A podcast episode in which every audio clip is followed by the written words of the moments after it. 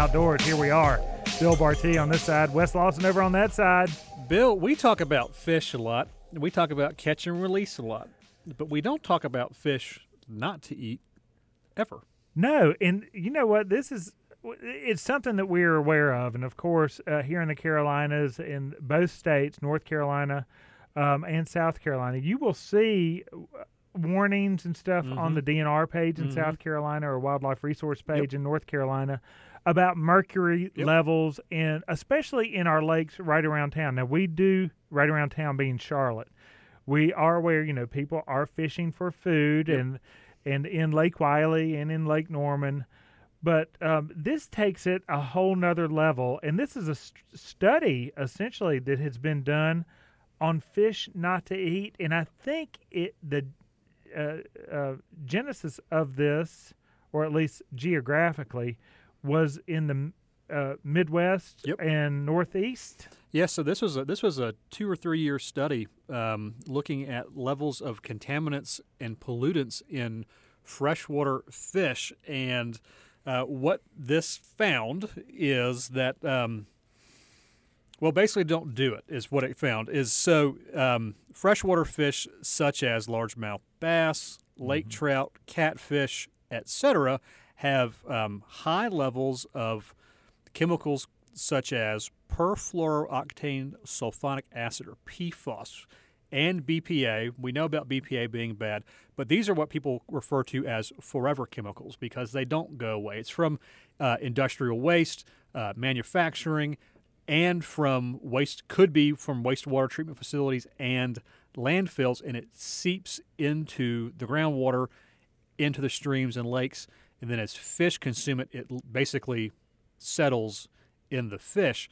One serving of freshwater fish is the equivalent of drinking a month's worth of the contaminated water, which mm. could lead to higher levels of um, certain cancers, lessening of the immune system, issues with vaccines, on and on and on.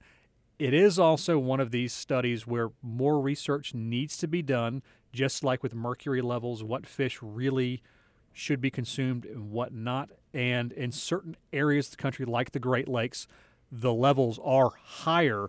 One of the struggles with this is is what is the acceptable level of this. Um, the EPA and the FDA have worked on some of those, so most of our drinking water is like minute levels. Right. This this is you know catastrophically higher is what is what is being found in these fish.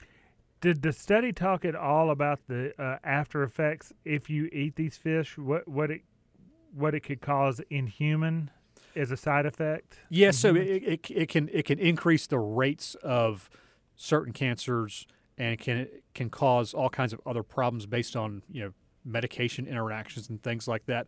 But they haven't really yet done a more in depth study of the people who eat these. There have been some small groups looking at small studies with certain ethnic groups that have been catching and eating a lot of these fish, uh, specifically in New York State, but it, they haven't really done more of it. I'm, I'm sure there is funding for it, and that will continue because this just kind of came out in the last couple of days. The study was undertaken uh, seven years ago.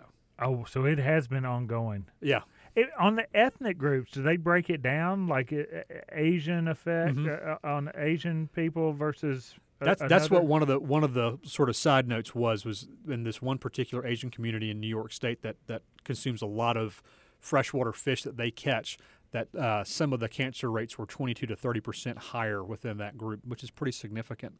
Uh, and then you know there's a, a Scandinavian study about uh, consuming large amounts of fish, increasing the rates of melanoma. Wow. That research also came out to say there is more work that needs to be done. So they're not sure on that yet.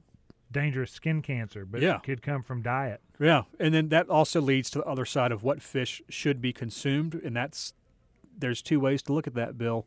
What should be consumed from you know good for you, but also good for uh, the ecosystem. Well, we won't even get into fried fish. I know what they told me at the doctor's office. That was bad for me, but boy, it sure it is good. That's Wes Lawson right there. Wes, we're going to have to st- uh, keep up with that study, especially for our people who are catching and eating fish. We're going to take a quick break, come back on the other side, and talk about some of what's happening in the outdoors.